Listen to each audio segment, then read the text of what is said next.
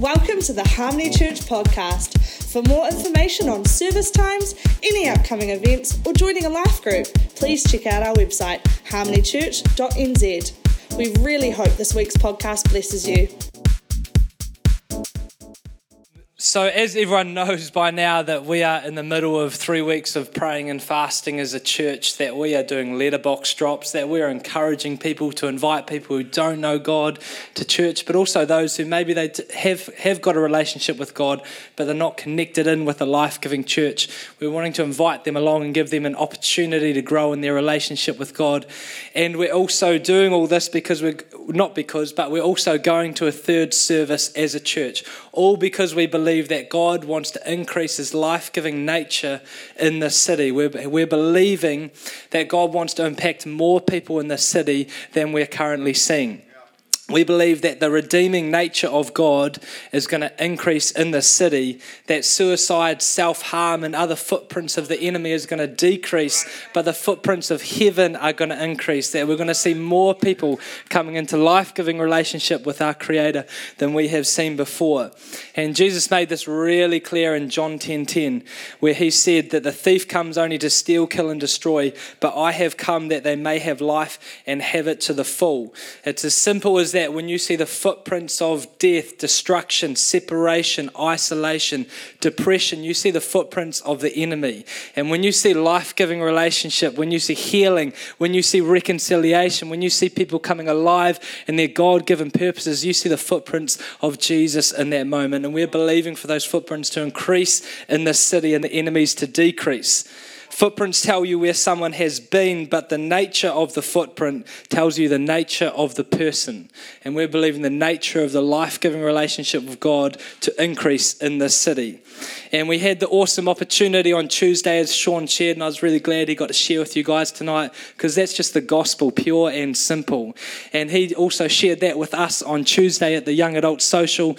And it was really cool. We're at Corsair Bay, and there's this uh, rock um, big staircase sort of thing. We had about 50 of us standing on the staircase, and Sean just standing in the water, just sharing his story. And it was really amazing. It was really brave, you know, to share like that in front of this group that's relatively new to him. But it just reminded me of like, that's what faith in God looks like. Like, it's brave, it's taking risk, it's sharing vulnerably. And Sean did share vulnerably, and he shared a bit, bit, a bit more about his process. than he shared tonight of how uh, when he, you know, made a decision kind of to follow God and, and he was engaging with that, but then it was, it's still a wrestle because, as many of you will know who have made a decision to follow Jesus in this life, that you have access to an answer, but that still means you have to walk out this life with that answer. And so Sean still wrestled that, but he hit a point where he recognized the footprints of the enemy that were around him that were trying to make its way back into his life was no longer who he was, that he was defined by God in the footprints of heaven. And so it was really amazing to have him testify and testify again tonight. But that's what we as a church are believing for. We're believing to hear more and more testimony, uh, testimonies of God, God's goodness impacting and changing people's lives.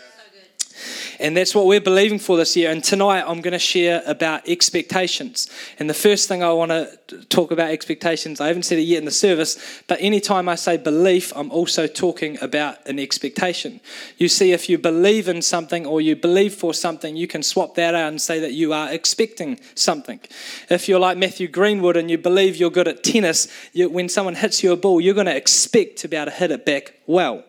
If you believe in God, then you're going to expect to God to have an influence on your life and on this earth. But if someone doesn't believe in God, then they're not going to expect God to have an influence in their life. Now, regardless, that doesn't affect God's re- existence and reality. It's just about perspective. But what you believe reveals what you expect, or what you expect can reveal what you believe. If you believe that you are an angry person, then when you get triggered, you're going to get riled up and you're going to get angry. You're going to expect yourself to react because you believe you're an angry person. If you believe you never have enough, that you, you're never going to have enough finances, enough friends, you're never going to be enough for people around you, you're going to expect to always fall short in your relationships and in your life. Your expectations reveal the beliefs that you have. And if you believe you're a generous person, you're going to expect to be able to bless people around you. Your expectations reveal your beliefs. So we're believing, we are expecting the influence of the life giving nature of God to increase in our city and for the destructive nature of the devil to decrease. And so we are making room for more because we're expecting more people to make decisions to choose life and life more abundantly. That's what we as a church are believing for and expecting. But every single person in this room is expecting something on your own. Like there's that you have your own expectations. These are our beliefs as a church and a leadership that we speak about, that we wrestle about, and then we share. But every person in this room is walking their own journey. And I want to ask you tonight, what are the things that you are expecting? What are you expecting of this service tonight? What are you expecting this week, this month, or this year? What are the things that you are believing for? This is what I want you to take away tonight. If you remember one thing, I just want you to remember this, and that is that your expectations will determine your destination. Your expectations will determine your destinations. The things that you are expecting and believing for in life are going to determine the course that you are going to follow. I shared two weeks ago about uh, a little bit about Harmony Church's history, how we used to meet in Oakland's primary school hall. And we used to meet there just on a Sunday at 10 a.m. We'd pack in, then we'd pack out, and we'd just disappear as a church for a week. And, uh, but we hit a point where we really believed in faith that God wanted us to plant ourselves in the city as a thriving church. And so we started to believe and therefore expect that God would supply a building and the finances and the people people, we weren't that big, to fill that building. And uh, that, that's what we were believing for. That's what we were expecting. But we didn't have finances or a building or too many people. but our expectations determined our destination. And so, in a matter of a few years, we found ourselves in that building with the finances and with the people. Your expectations determine your destination. And so, I'd like to propose that the expectations you have had in a previous season has put you in the position you are right now. Your expectation in a previous season has defined the destination that you're living in right now. And so the expectations you now have are currently determining the destination that you are heading for. And so my question for you is what are you expecting from this year? What are you expecting from this year? In Matthew chapter 25, 5, verse 14, Jesus shares a parable, and a parable is Jesus would share a story that would highlight a moral or a spiritual truth. And so in this parable, he share, it's called the parable of the talents. And uh, this uh, master goes away for a period of time. He's got three servants, so he gives to one servant five talents, one ter- servant two talents, and a third servant one talent. Five, two, one, if you can remember that. And these talents both represent finance. They are finances in the story, but they also metaphorically represent the gifts and the talents that we possess. So this, the master has given his servants these talents. He's gone away for a season. He comes back. The servant who had been given five talents had put those talents to work and had another five. So he was able to give ten back to his master, and the master was like, Good work. The other one, two, made four, gave four back to the master. He was like, Good work. The third one said, Hey, I know you, ex- you expect big things of me and you don't want me to disappoint. So I, I made sure I hid your talent so I didn't lose it and returned it. And the master was like, You didn't get it. I didn't want to do thumbs down, don't like being negative. He was like, You didn't get it. You didn't get it. And so he took that one talent off that servant and he gave it to the one who stewarded the five. And so, what I want to highlight there is the fact that the expectations of the two servants who had the two and the five, they had a greater expectation and the reward available from using their talents than the, than the, the failure that could have possibly taken place. But the servant with the one talent had a greater level of expectation of failure than he did of reward. And so that determined his destination, which was failure. Your expectation determines your destination. Last week, our pastor Gideon shared about biblical Gideon out of the book of Judges 6 to 8, chapter 6 to 8. And Gideon, uh, biblical Gideon, he did not believe that God had a purpose for his life. And anytime someone doesn't believe that God has a purpose for their life, they do not expect God. Am I saying that right? They do not expect that God's going to have a purpose for their life. Well done, Josh. And when someone doesn't believe God has a purpose, they're not going to expect God to use them in this life. And so we see Gideon who didn't believe that God had a purpose for his life. He, so he didn't expect God to have a purpose for his life, and his expectation determined his destination. So his destination was a place of obscurity. That Gideon was living a life where he was hiding, where he was living in the corner metaphorically. He did not expect God wanted to use him to do great things for his nations, and so that put him in the corner of his world in a place of hiding. I want to ask you is your expectations putting you in the corner of life, in the, in the corner of life in order to avoid difficulty or fear, or are your expectations taking you towards the middle of growth and purpose? Where are your expectations taking you to hiding or to growth? When you lower your expectations, as Gideon in the Bible did, to accommodate your fears or your insecurities, you may find comfort, but you'll never find purpose. When, when you accommodate your fears, when you, when you lower your expectations to accommodate those fears, you may find comfort, but you'll never find purpose. In my opinion, God will always send an angel. He'll always send a messenger. He'll always sends someone to give you an opportunity to turn away from that that, that every single person has had or will have an opportunity in this lifetime to turn away from the corner, to turn away from unbelief, to turn away from going their own way, and to believing that God has a purpose for their life. And maybe for some people in this room, this may be your one opportunity. Every week we have people who show up, and sometimes it's the only time they show up to church. And so maybe today is your opportunity to hear something that could change your life. But uh, I, I, uh, I, rewrote a little bit of the conversation. Basically, how the conversation goes is uh, angel speaks, Gideon replies, repeat that three times. I just rephrased it, and I'm just going to read it out as I've rephrased it. So this isn't word for word biblical, but I'm sharing it as it communicates the meaning. And so Gideon is in this place of hiding, and then the angel, the messenger of the Lord, comes. And in my interpretation, the angel says, The Lord is with you, and you are a mighty man of courage. In other words, it's time for you to face your fear, not hide from it. In other words, turn and believe. Turn and expect that God has a purpose for your life. But Gideon responds If God is with me, then why hasn't He fixed all my problems that are too big for me? In other words, I'm going to keep going my own way until God sorts that out. And so the angel replies, I've already given you the answer to your problems and your nations.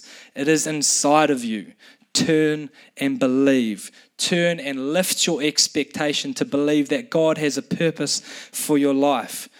Gideon responds, I can't be the answer. I don't have any significance in my family or in my community. I am failing at life. I don't have a good enough job. I haven't got an education. oh, I um in my in my family um, I have uh, twelve cousins, and I, quite proudly, on some level, say that I'm the only one of twelve cousins who didn't get to university, didn't get UE, but God's still using me. Um, and so Gideon says, I can't be the answer. I'm failing at life. And the angel says to Gideon, a third time, a third and a final time, I will be with you and you will fulfill your purpose. Turn and believe. Turn and change your expectations and change the destination you are headed for. And Gideon says, Prove it. Gideon says, Prove it. I'm going to keep going my own way until you prove it. And then something supernatural happened. Gideon's perspective changed. He had been having this conversation with this messenger of God. And for some of us, we think maybe, you know, when we speak to an angel, they're going to be like shining bright light, but maybe it's Ronnie. Maybe it's someone who just is in flesh and they're just speaking to you. Maybe it's a sibling, maybe it's a friend, but maybe that's a message from God in that moment that's inviting you to turn and believe and raise your expectations because something supernatural happened where Gideon's perspective changed to where he realized he had been speaking to a messenger from God who was saying, God has a purpose for you, and now he believed.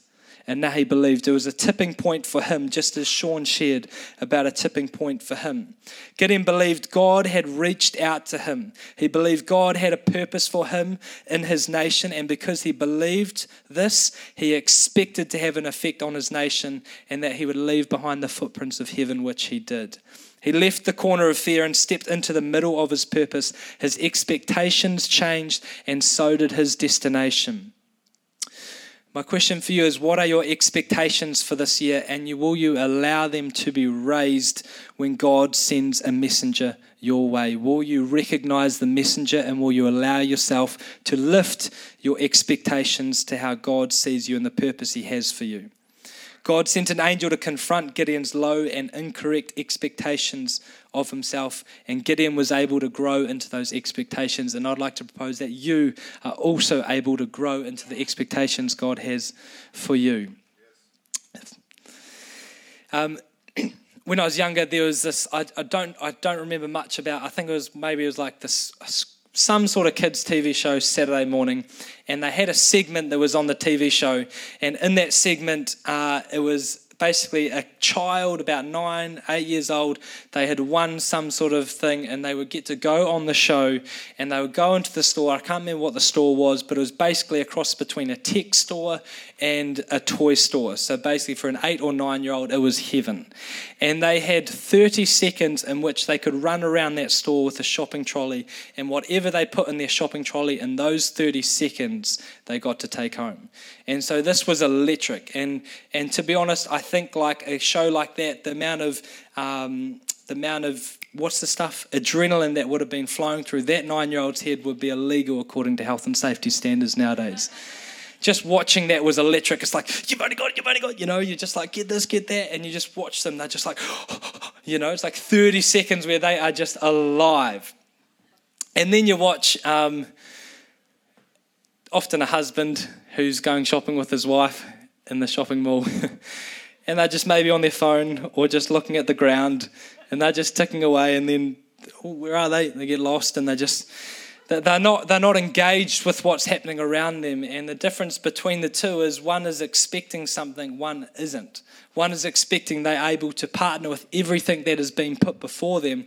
One expects nothing but to lose half an hour or an hour however long it is. A lot of and a lot of money Those who allow God's thoughts to shape them and their lives live with their heads raised high, fueled by the expectation that God wants to use them. They live with a head raised, anticipating what is to come. And those with low to no expectation of God to use them have no reason to look up. I would like to propose that we as a church are bringing a message from God to some of you in this place, saying there you are far more significant, you are far more valuable, and you are far more important than you think, and that God has a purpose for you to outwork through faith to see the footprints of the devil decrease in this city and the footprints, the life giving relationship of God to increase we're making room for more, and this is the decade of evangelism, as you've heard. And one of the most common evangelistical verses, John chapter 4, verse 35, says, Do you not say there are yet four months? Then comes the harvest. Look, I tell you, lift up your eyes and see that the fields are white for harvest. White means ripe there lift up your eyes, lift up your expectation. I believe God is inviting us as a church to raise our expectations, to raise our beliefs for the purpose that God has for each and every one of our lives. That whether this is your, your own church, whether you're visiting from another church tonight, or whether you're in this place and you don't know God as, as your Savior, I believe He's inviting you to raise your expectations, to shift your destination. Your destination doesn't change, Uh, your destination changes in a moment but it changes when your expectations change. If your expectation determines your destination, then we want to invite you to expect God to use you and our church to have an internal impact in our city and the purpose of the city.